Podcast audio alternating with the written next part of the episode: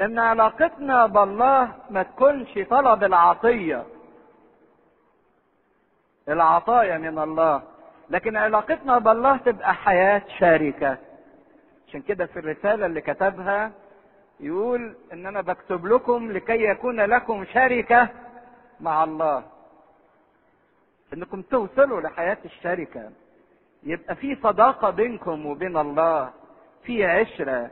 في حياة مش علاقة نفعية أو انتفاعية. يبقى ربنا صاحبي لأني عايش معاه ملازمني. وهو ده اسم المسيح عمانوئيل الذي تفسيره الله معنا. العلاقة بالله مش تبقى عطية الله ولكن تحقيق وجود الله في حياتي. احس بيه ويحس بيا. أفرح بيه ويفرح بيا. أحبه وبيحبني. أعيش معاه. إذا كان الله محبة فأدخل في علاقة المحبة. إذا كان الله قداسه فأعيش حياة القداسه إذا كان الله نور فأعيش النور. إذا كان الله حكمة فاخد منه كل حكمة ومعرفة وأخضع لمشيئته ولإرادته ولتدبيره ولكلامه ده العمل اللي ربنا عايزنا نعمله. وخدوا بالكم قالوا له ماذا نفعل حتى نعمل أعمال الله؟ قال لهم تؤمنوا. وكأن الإيمان ده عمل في حد ذاته. علشان يبقى عندي ثقة في ربنا وعشرة حقيقية ده أكبر عمل وأعظم عمل أعمله في حياتي. إني أحقق حياة الشركة بيني وبين المسيح. ده أعظم عمل أحققه. لأن لو أنا اتحدت بالمسيح هستمد من المسيح كل الأعمال اللي مطلوبة مني. لو أخذت المسيح هتبقى لي كل أعمال المسيح. المشكلة باستمرار في صعوبة الحياة الروحية اللي إحنا بنحاول نحياها وبنقول مش قادرين. هي في النقطة دهيت إن إحنا بنمشي زي اليهود ماذا نفعل لنعمل أعمال الله؟ مطلوب منا إيه؟ لكن بينما الحياة الروحية الحقيقية مش مطلوب منك حاجة غير إنك تؤمن بالمسيح وتتحد بالمسيح في حياة شركة فيعمل فيك وبيك المسيح. عشان كده لما بيتكلم ويقول وصاياه ليست ثقيلة علينا برغم إن إحنا كلنا حاسين إن وصية ربنا تقيلة جدا لأن إحنا بنحاول نعملها لوحدينا من غير الشركة معاه. عشان كده أنا لما بصلي لا يمكن إني أصلي إلا بالتحادي بالمسيح. لما بصوم أنا بصوم مع المسيح. لما بخدم المسيح هو اللي بيخدم فيا. لما بعطي المسيح هو اللي بيعطي جوايا. ده العمل اللي مطلوب من كل واحد من أن تؤمنوا بالذي أرسله. ما تدوروش على العطية في حد ذاتها لكن دوروا على صاحب العطية أن يكون لكم علاقة بيه. وإذ كان الله لي فإيه اللي هحتاجه أو إيه اللي هينقصني؟ الذي أرسله لأن الآب أرسل الابن لكي ما يحيي الجميع لكي ما يحرر لكي ما يخلص لكي ما يشبع لكي ما يفرح. فإذا أخذنا هذا الابن لينا صارت لينا كل الأعمال. ما مش بقينا محتاجين لأي حاجة. أن تؤمنوا بالذي أرسلني فقالوا له في عدد ثلاثين. أية آية تصنع لنرى أو نؤمن بك ماذا تعمل؟ تلاحظوا ملاحظة لطيفة جدا إن المسيح زي ما بيعلن باستمرار إن إن هو جه ليصنع مشيئة الذي أرسله. فإذا أنا خدت المسيح وأكلت المسيح والمسيح عمل مشيئة الذي أرسله يبقى أنا تلقائيا عملت إيه؟ ها؟ مشيئة الآب. عملت كل الأعمال. اذا أكلت أنا المسيح واتحدت بيه يبقى أنا عملت كل الأعمال. عشان كده بقول لكم خطورة وأهمية إن أنا أتحد بالمسيح ويبقى لي شركة وعلاقة بالمسيح. إذا اتحدت بيه يبقى أنا ليا كل ما للمسيح طب قالوا له هو قال لهم في الأول سألوه ماذا نفعل؟ قال لهم تؤمنوا هو ده عمل الله بالذي أرسله. طب أنت الذي أرسلك طب انت هتعمل إيه؟ انت إيه عملك؟ ماذا تفعل؟ إذا كنت بتقول لنا إن العمل اللي عليكم تؤمنوا بيا طب انت هتعمل إيه؟ ماذا تفعل؟ أية آية تصنع لنرى ونؤمن بك؟ بالرغم إنه كان لسه عامل قدامهم معجزة. طب انت هتعمل إيه عشان نشوف وبعد ما نشوف نآمن؟ إذا كان العمل بتاعنا إن إحنا نؤمن بيك طب انت هتعمل إيه؟ والعمل ده نشوفه وبعد كده إن إحنا نؤمن. أباؤنا أكلوا المن في البرية كما هو مكتوب انه أعطاهم خبز من السماء ليأكلوا.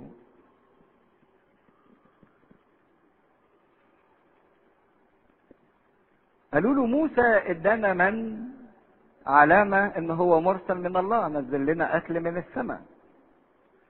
وكان في كتاب المدراش ان الربيين لما حطوا شروط المسيا القادم زي ما قالوا ان المسيا ده يجتاز المياه قالوا أيضا ان المسيا القادم ينزل من من السماء. إذا كنت انت المسيا فعلا اعمل زي ما عمل موسى ونزل لنا من من السماء. عشان نشوف فنرى ونؤمن بيك ونصدق كلامك. الله طب ما لسه عامل قدامكم معجزة.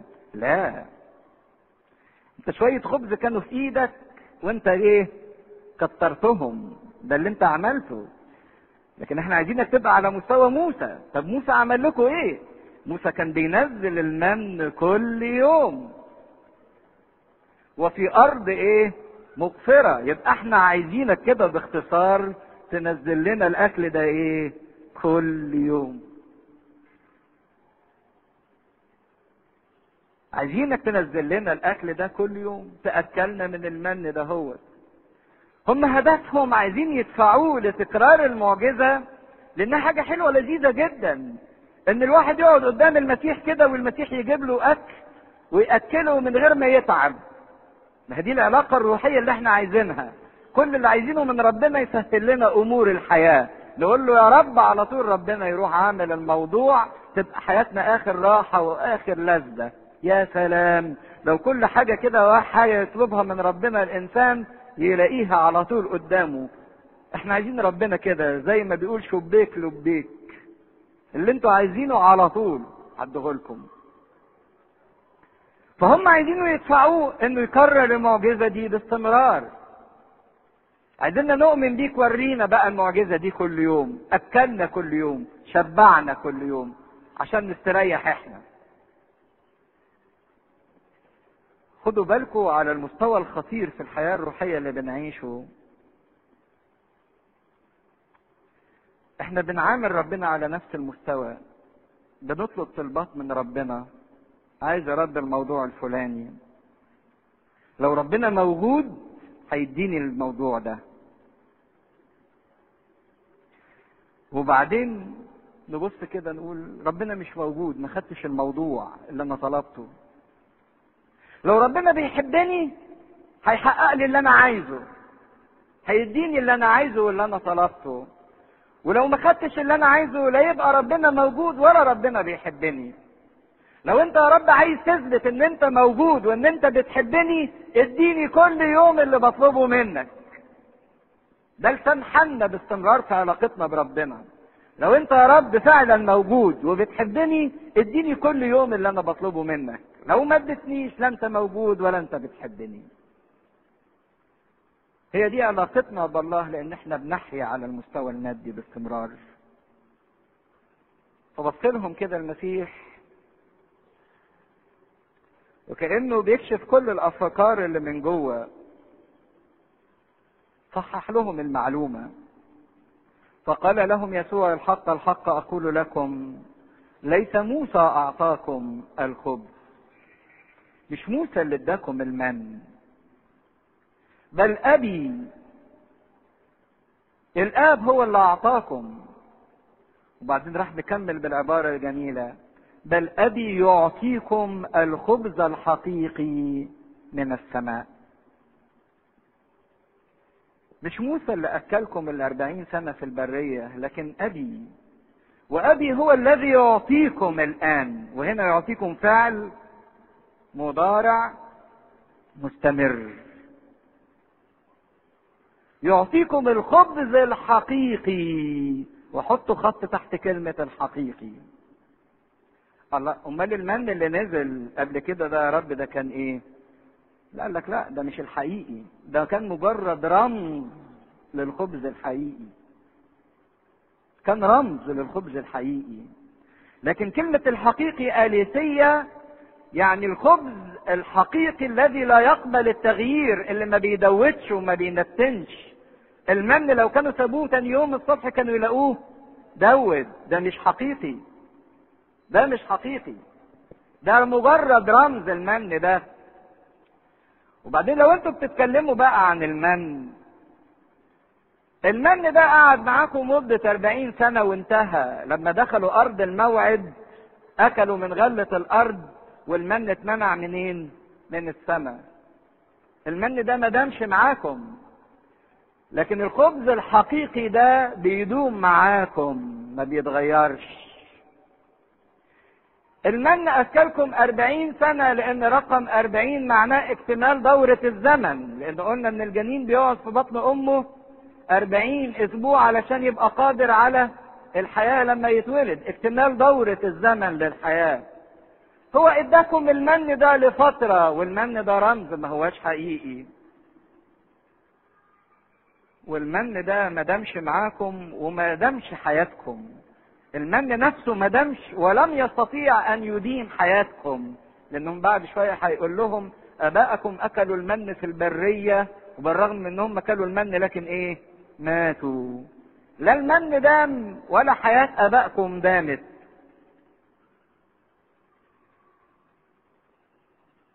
وبعدين يبتدي يتكلم بقى في مقارنة ما بين هذا المن اللي كان لشعب محدود شعب إسرائيل وبين الخبز الحقيقي اللي يعطى لكل العالم. لأن خبز الله النازل من السماء الواهب حياة للعالم. خبز المن كان لشعب إيه؟ إسرائيل محدود بشعب إسرائيل فقط. لكن الخبز الحقيقي ده لكل العالم بلا حدود. ولحد دلوقتي اللي كانوا متابعين من أول دراستنا الإنجيل يوحنا المسيح استعار ثلاث تشبيهات من العهد القديم. شبه بيها نفسه. في الإصحاح الأول استعار سلم يعقوب اللي كانت الملائكة نازلة وطلع عليه وشبه بيه نفسه. في الإصحاح الثالث مع نيقوديموس شبه نفسه بالحية النحاسيه كما رفع موسى الحية النحاس هكذا ينبغي أن يرفع ابن الإنسان.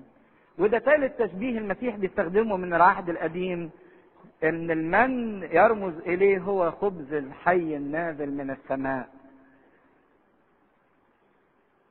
وهتلاقيه بيكرر هذا التعبير في هذا الإصحاح ثلاث مرات. أنا هو خبز الحياة.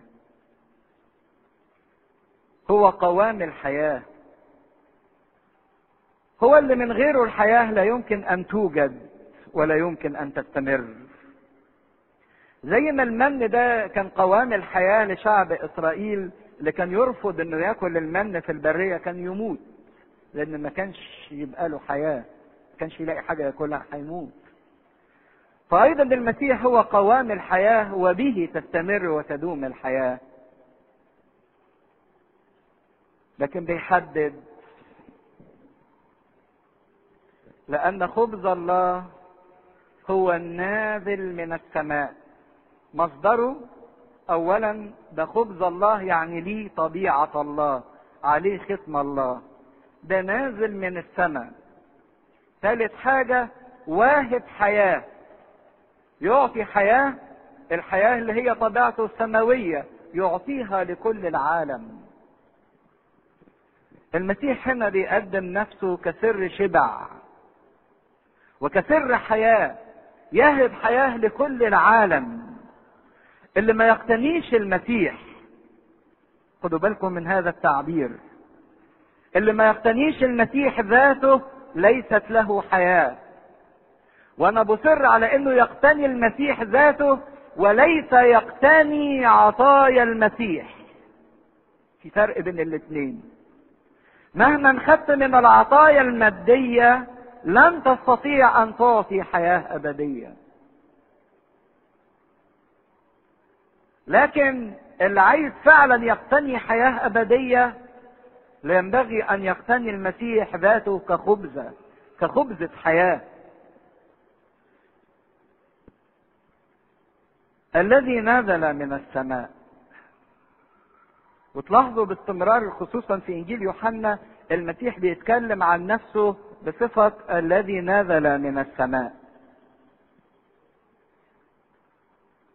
على فكرة ما حدش في الأديان التانية أو في المعتقدات اللي ظهرت قدر يدعي إن هو نزل من السماء. ما حدش قدر يقول على نفسه هذا اللقب غير شخص المسيح. ومعنى النزول من السماء مش ترك مكان لمكان لكن هو وضحها قبل كده ليس أحد صعد إلى السماء إلا الذي نزل من السماء ابن الإنسان الذي هو في السماء فهو جاي مخصوص كخبزة تقدم لنا عشان لما ناكلها يبقى لنا الحياة ما ندوتش ما نتنش ما نتحللش ما نضيعش ما نبقاش خبز بائد لكن لينا الحياة الأبدية. فهو أول ما قال لهم كده فقالوا له بس أنت وصلت للي إحنا عايزينه. يا سيد أعطنا في كل حين هذا الخبز.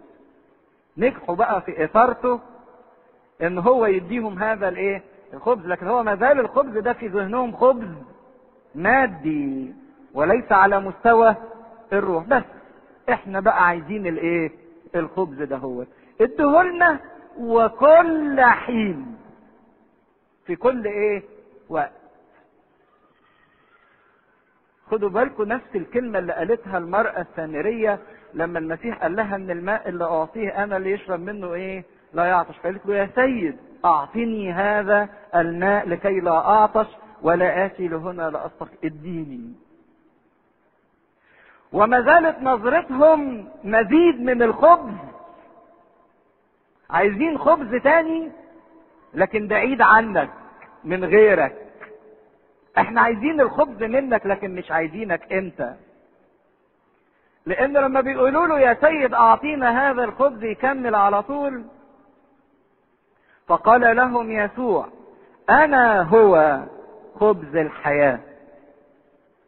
كان في الأول بيتكلم عن الخبز ده بصيغة الغائب لكن دلوقتي بيعلن أنا هو خبز الحياة. من يقبل إلي فلا يجوع ومن يؤمن بي فلا يعطش ابدا. ولكني قلت لكم أنكم رأيتموني ولستم تؤمنون. أنتوا عايزين الخبز منفصل عني. أنا هو خبز الحياة.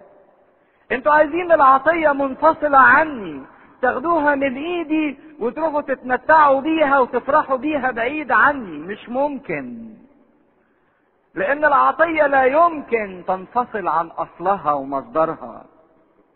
يا رب اديني أسرة آخد الأسرة دي وأجري أتلذذ بيها وأفرح بيها بعيد عن ربنا.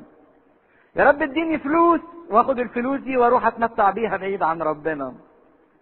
يا رب اديني عطية وأخدها وأجري بيها بعيد عن ربنا.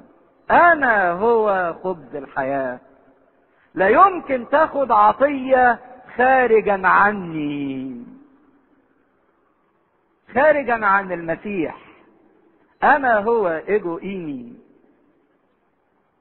من يقبل إلي فلا يجوع ومن يؤمن بي فلا يعطش. حس إن إحنا محتاجين جدا. إن إحنا نقف قدام ربنا نصلي له ونقول له عايزين نشبع.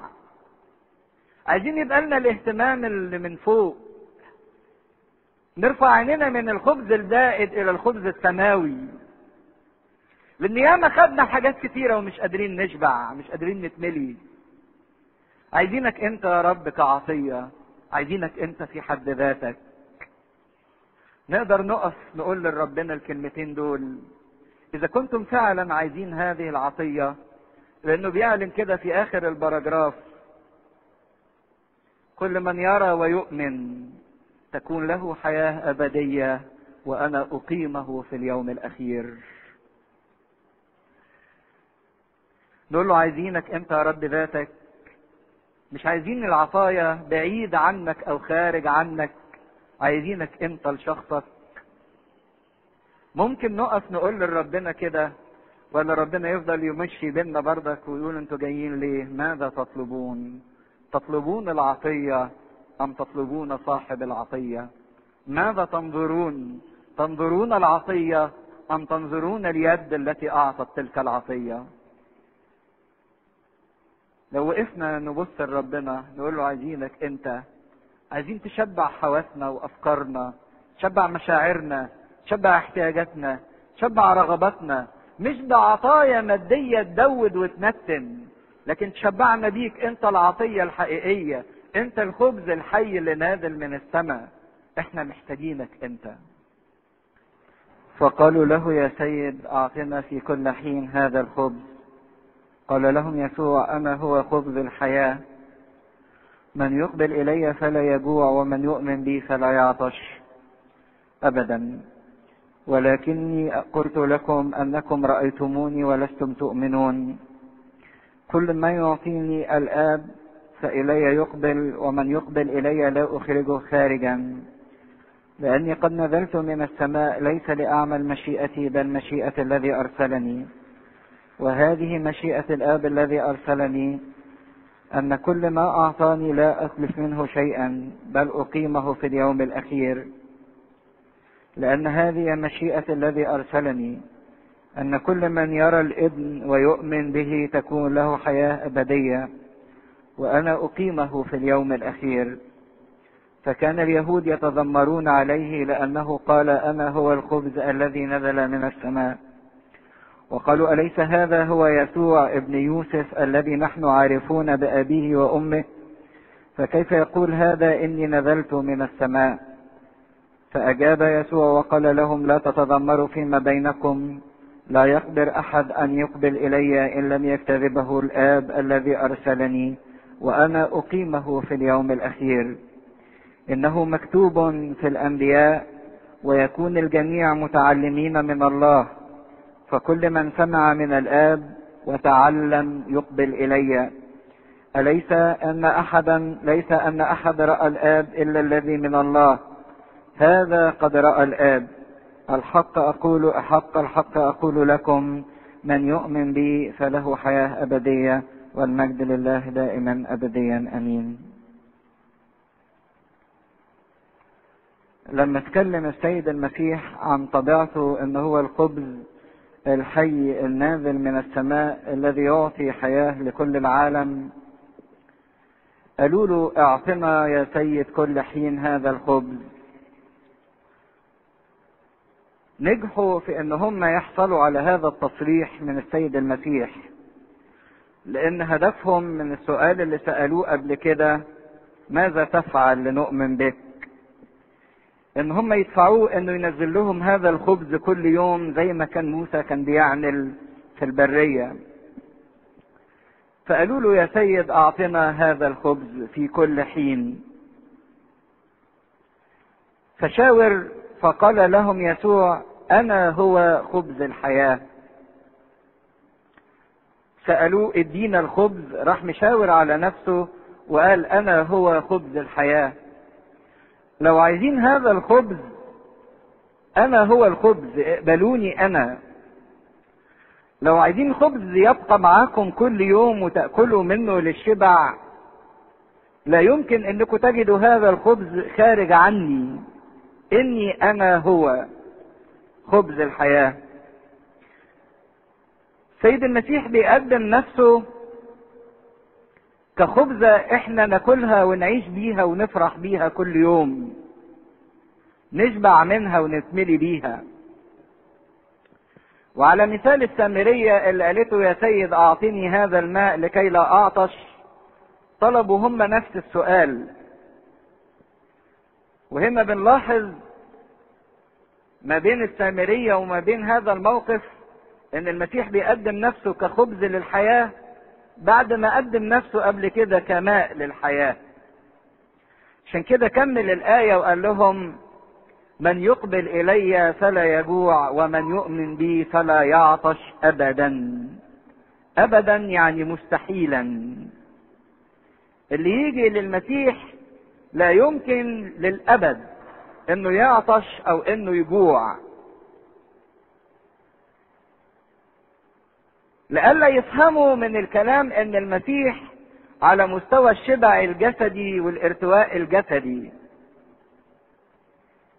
حقيقة إن المرأة السامرية فهمت إن المسيح مش على مستوى المية المادية لكن فهمت إن المسيح على مستوى المياه الروحية اللي موعود قبل كده بيها في الكتب المقدسة. وإن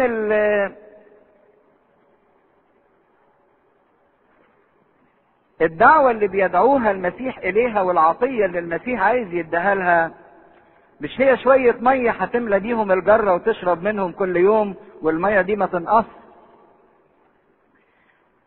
لكن فهمت المرأة السامرية كويس اللي ما قدرش يفهمه الفريسيين واليهود. إن دعوة المسيح هي دعوة للسيرة المقدسة. دعوة للشبع والامتلاء والارتواء من خلال حياة التوبة. عشان كده المرأة السامرية قبلت الدعوة دي وتابت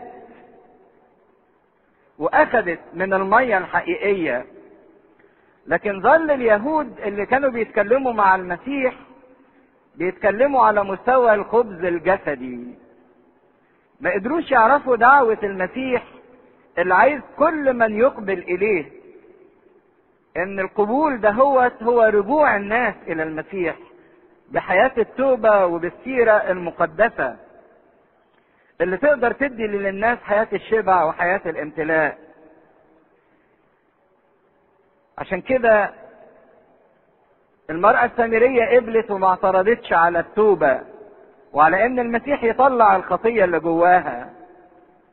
لكن اليهود اعترضوا لأنهم كانوا ناظرين للخبز إلى الخبز المادي اللي يملى بطونهم بس.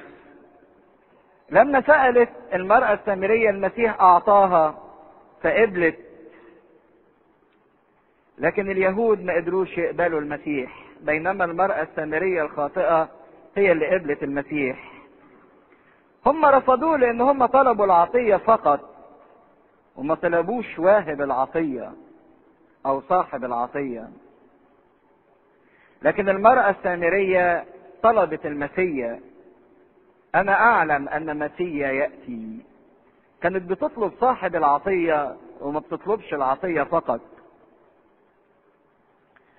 عشان كده المسيح قال اللي هياكل من هذا الخبز واللي هيشرب من هذا الماء لا يجوع ولا يعطش إلى الأبد.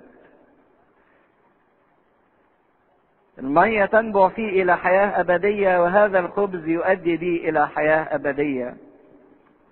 بس الشرط للواحد علشان ياخد عطية المسيح التي للحياة الأبدية حاجتين. إيه هما؟ آه يقبل ويؤمن. عشان أقدر أتمتع بعطية المسيح الحقيقية اللي هي تتمثل في شخصه ذاته لازم فعلين يقبل ويؤمن. يقبل يعني يجي لعندي ويؤمن يعني يصدق في ان أنا أديله الشبع والامتلاء. أديله الحياة الفضلى الحياة الممتلئة بكل معناها. ده شرط نوال العطية. إذا كان الخبز من مقومات الحياة ومن غير الخبز الإنسان ما يقدرش يعيش فالمسيح أيضا قوام الحياة الأبدية من غيره ما نقدرش يكون لينا حياة أبدية. الحياة على فكرة هي معنى أكتر من الوجود. في فرق بين واحد موجود وفي فرق بين واحد حي. فرق كبير بين الاثنين. كلنا موجودين موجودين يعني لينا كيان. نشغل حيز من الفراغ لكن مش كلنا حيين. مش كلنا عايشين. في فرق بين الوجود وبين الحياة. علشان نقدر يبقى لنا الحياة بمعناها وبملئها لابد من ارتباطنا والتصاقنا بشخص المسيح. لابد من إن إحنا نقبل باستمرار للمسيح وإن إحنا نصدق في شخص المسيح. عشان كده بيقول إن الأكل والشرب منه على مستوى الأبد مش على مستوى الأكل والشرب المادي اللي بناكله النهارده بيبوظ ويدود وينتن ويتعفن لكن في حاجة مستمرة إلى ما لا نهاية يعطيها المسيح. ولكني قلت لكم أنكم رأيتموني ولستم تؤمنون. برغم أنكم شفتوني لكن مش عايزين تقبلوني أنا في شخصي. عايزين تقبلوا العطية خارجا عني. تقبلوا العطية منفصلة عني. ما تقدروش إنكم تاخدوا العطية خارج عن دايرة ربنا.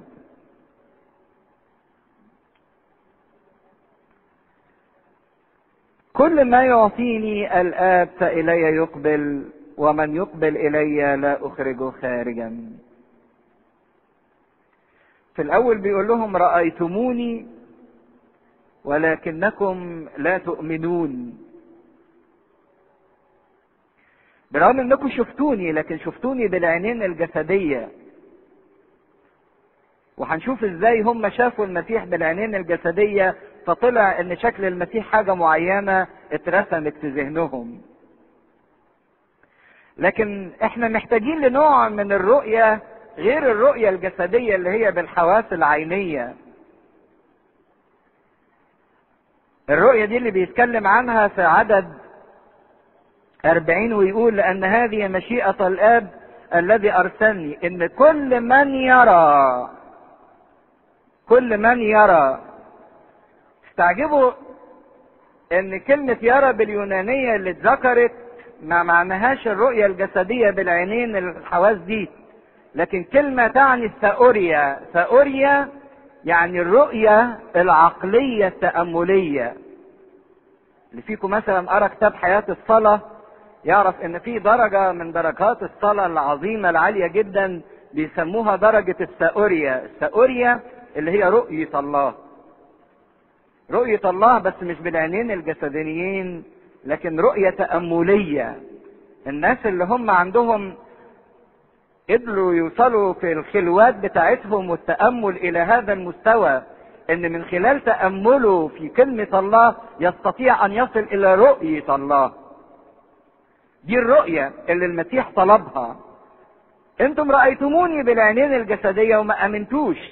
لكن كل من يرى ويؤمن كل ما تنفتح كل واحد تنفتح عينيه على رؤية ربنا من خلال التأمل العقلي ومن خلال كلمة الله يرى ويؤمن ده هو اللي ليه الحياة الأبدية. عشان كده من خطورة دراستنا للكتاب المقدس هو إن إحنا نرى إن إحنا نشوف المسيح من خلال الكتاب المقدس من خلال الكلام بتاعه. سواء في العهد القديم نشوف المسيح من خلال الرموز والإشارات والنبوات والشخصيات اللي ظهرت أو سواء من العهد الجديد كل وعد قال السيد المسيح وكل كلمة ذكرت في العهد الجديد تعطينا رؤية تعطينا فأرية إن إحنا نستطيع أن نرى الله. بس ما يكفيش إن إحنا نرى فقط لكن نرى وإيه؟ ونقبل ونقبل الرؤية دهيت ونؤمن بيها ونصدقها. ما يكفيش إن إحنا نعرف المعلومة. لكن إن المعلومة في حياتي تتحول إلى اختبار شركة إلى اختبار حياة بيني وبين ربنا. عشان كده ينبغي إن إحنا لما نرى من خلال الكلمة ومن خلال الآية الله نسرع إليه نقبل إليه نعيش الكلمة دهيت نقول لربنا إحنا بنتمسك بيها وعايزين الكلمة دي يا رب تتم في حياتنا. وبعدين يقول الآية الجميلة جدا.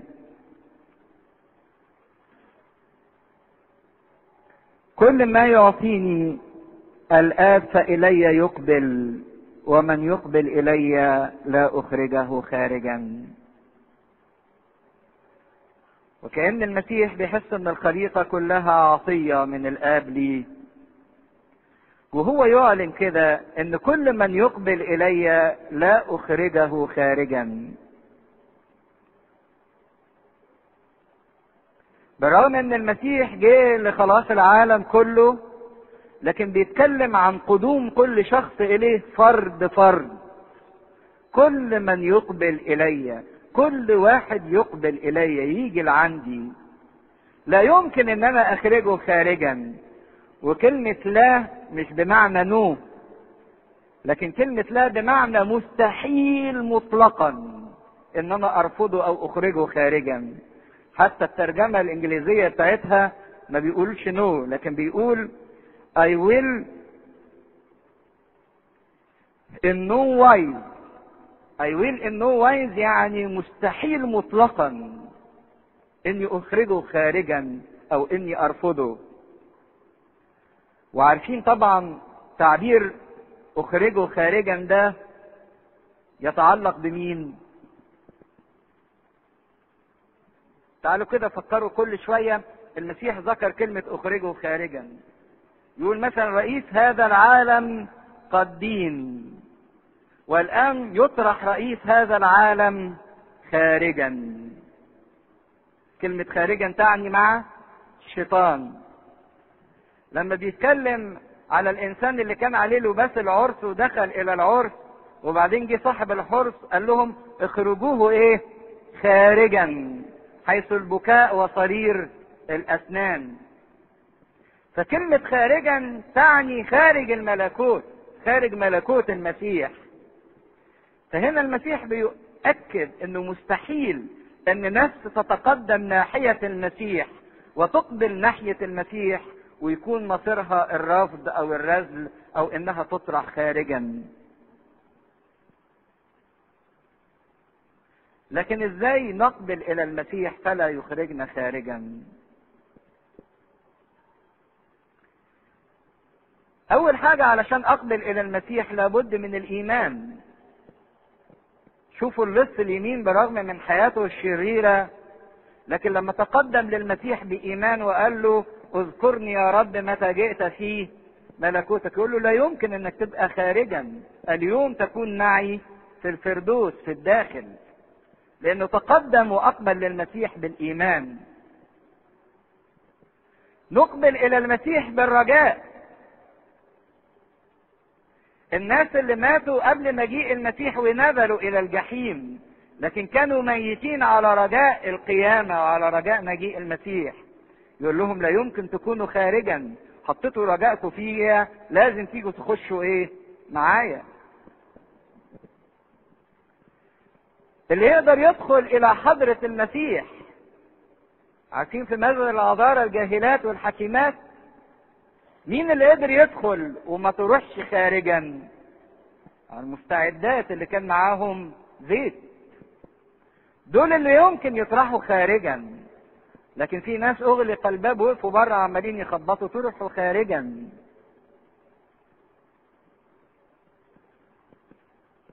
كل واحد تاجر بالوزنات اللي اداها له المسيح. قال له نعما أيها العبد الصالح والأمين ادخل إلى فرح سيدك لا يمكن إن أنت تقف خارجا. لكن اللي ما قدرش يتاجر وما رضيش يتاجر قالوا خدوا منه الوزن وأطرحوه خارجا. لكن كل اللي يجي للمسيح بإيمان وبرجاء وبتوبة كل من يدخل الفلك لا يمكن إنه يخرج خارجا أو يطرد خارجا. عشان كده الآية دي لو إحنا بنتمسك بيها في صلواتنا وفي توبتنا ونقول لربنا كده أنت قلت يا رب من يقبل إلي لا أخرجه خارجا. أنا جاي لك مش ممكن إن أنت تكسفني مش ممكن إن أنت ترفضني مش ممكن إن أنت تطرحني خارجا. بالرغم من وحشتي وربائتي وضعف إيماني وبالرغم من ظلمتي. ما أجمل إن الإنسان ياخد وعد المسيح وآية المسيح. ويتمسك بيها. انت وعدت يا رب من يقبل إلي لا أخرجه خارجا. عشان كده لا تطرحني خارجا ولا يمكن إن يكون ليا نصيب خارج عنك لأني بترجاك بصدق فيك بلجأ إليك بستعد لمجيئك مشتاق إليك. لأني قد نزلت في عدد 38 لأني قد نزلت من السماء ليس لأعمل مشيئتي بل مشيئة الذي أرسلني. وهذه هي مشيئة الذي آب الذي أرسلني. أن كل ما أعطاني لا أسلف منه شيئا بل أقيمه في اليوم الأخير. وهنا المسيح بيعلن عن الرسالة بتاعته. إن المسيح يعتني بكل من لجأ إليه. لكي لا يتلف أحد. لكي لا يضيع أحد. عشان كده في كل مرة تحس فيها إنك مهزوم من الخطية بتاعتك ومغلوب من شهوتك أو مغلوب من الضعف بتاعك. اقف امسك الآية دي وقول له كده. أنت يا رب قلت كل ما أعطاني لا اتلف منه شيئا. دي رسالتك يا رب ودي شغلتك. إن محدش يتلف محدش يضيع. الحقني أنا بضيع. عشان كده أنت إنجدني. الحقني أنا بتلف. أنا بتحول إلى ذلك الخبز البائد الذي يدود وينتن. عندما تسري أو يسري تيار الخطية في أعضائي يحولني إلى هذا الخبز البائد الذي يدود لكن أقف قول لربنا أنت قلت لا اتلف منه شيئا. أنا هضيع منك. أعمال يديك يا رب لا تتركها. أعمال يديك يا رب لا ترفضها. لو فاكرين الكلام بتاع المرة اللي فاتت اليهود سألوا المسيح سؤال ماذا نفعل؟ ماذا نفعل حتى نعمل أعمال الله؟ مطلوب منا نعمل إيه؟ قال لهم مطلوب منكم عمل واحد. هذا هو عمل الله أن تؤمنوا بالذي أرسله. راحوا سائلين السؤال الثاني طب أنت عايزنا نؤمن بيك؟ طب أنت هتعمل إيه؟ ماذا تفعل؟ هتعمل لنا انت إيه؟ فده كان جواب المسيح. هو ده عمل المسيح انه يتمم مشيئة الاب. فلما أنا اآمن بالمسيح واخد المسيح ليا يبقى أنا تلقائيا تممت مشيئة الاب. وبعدين العمل الثاني بتاع المسيح اللي بيقولوا له ماذا تفعل؟ أن كل ما أعطاني الأب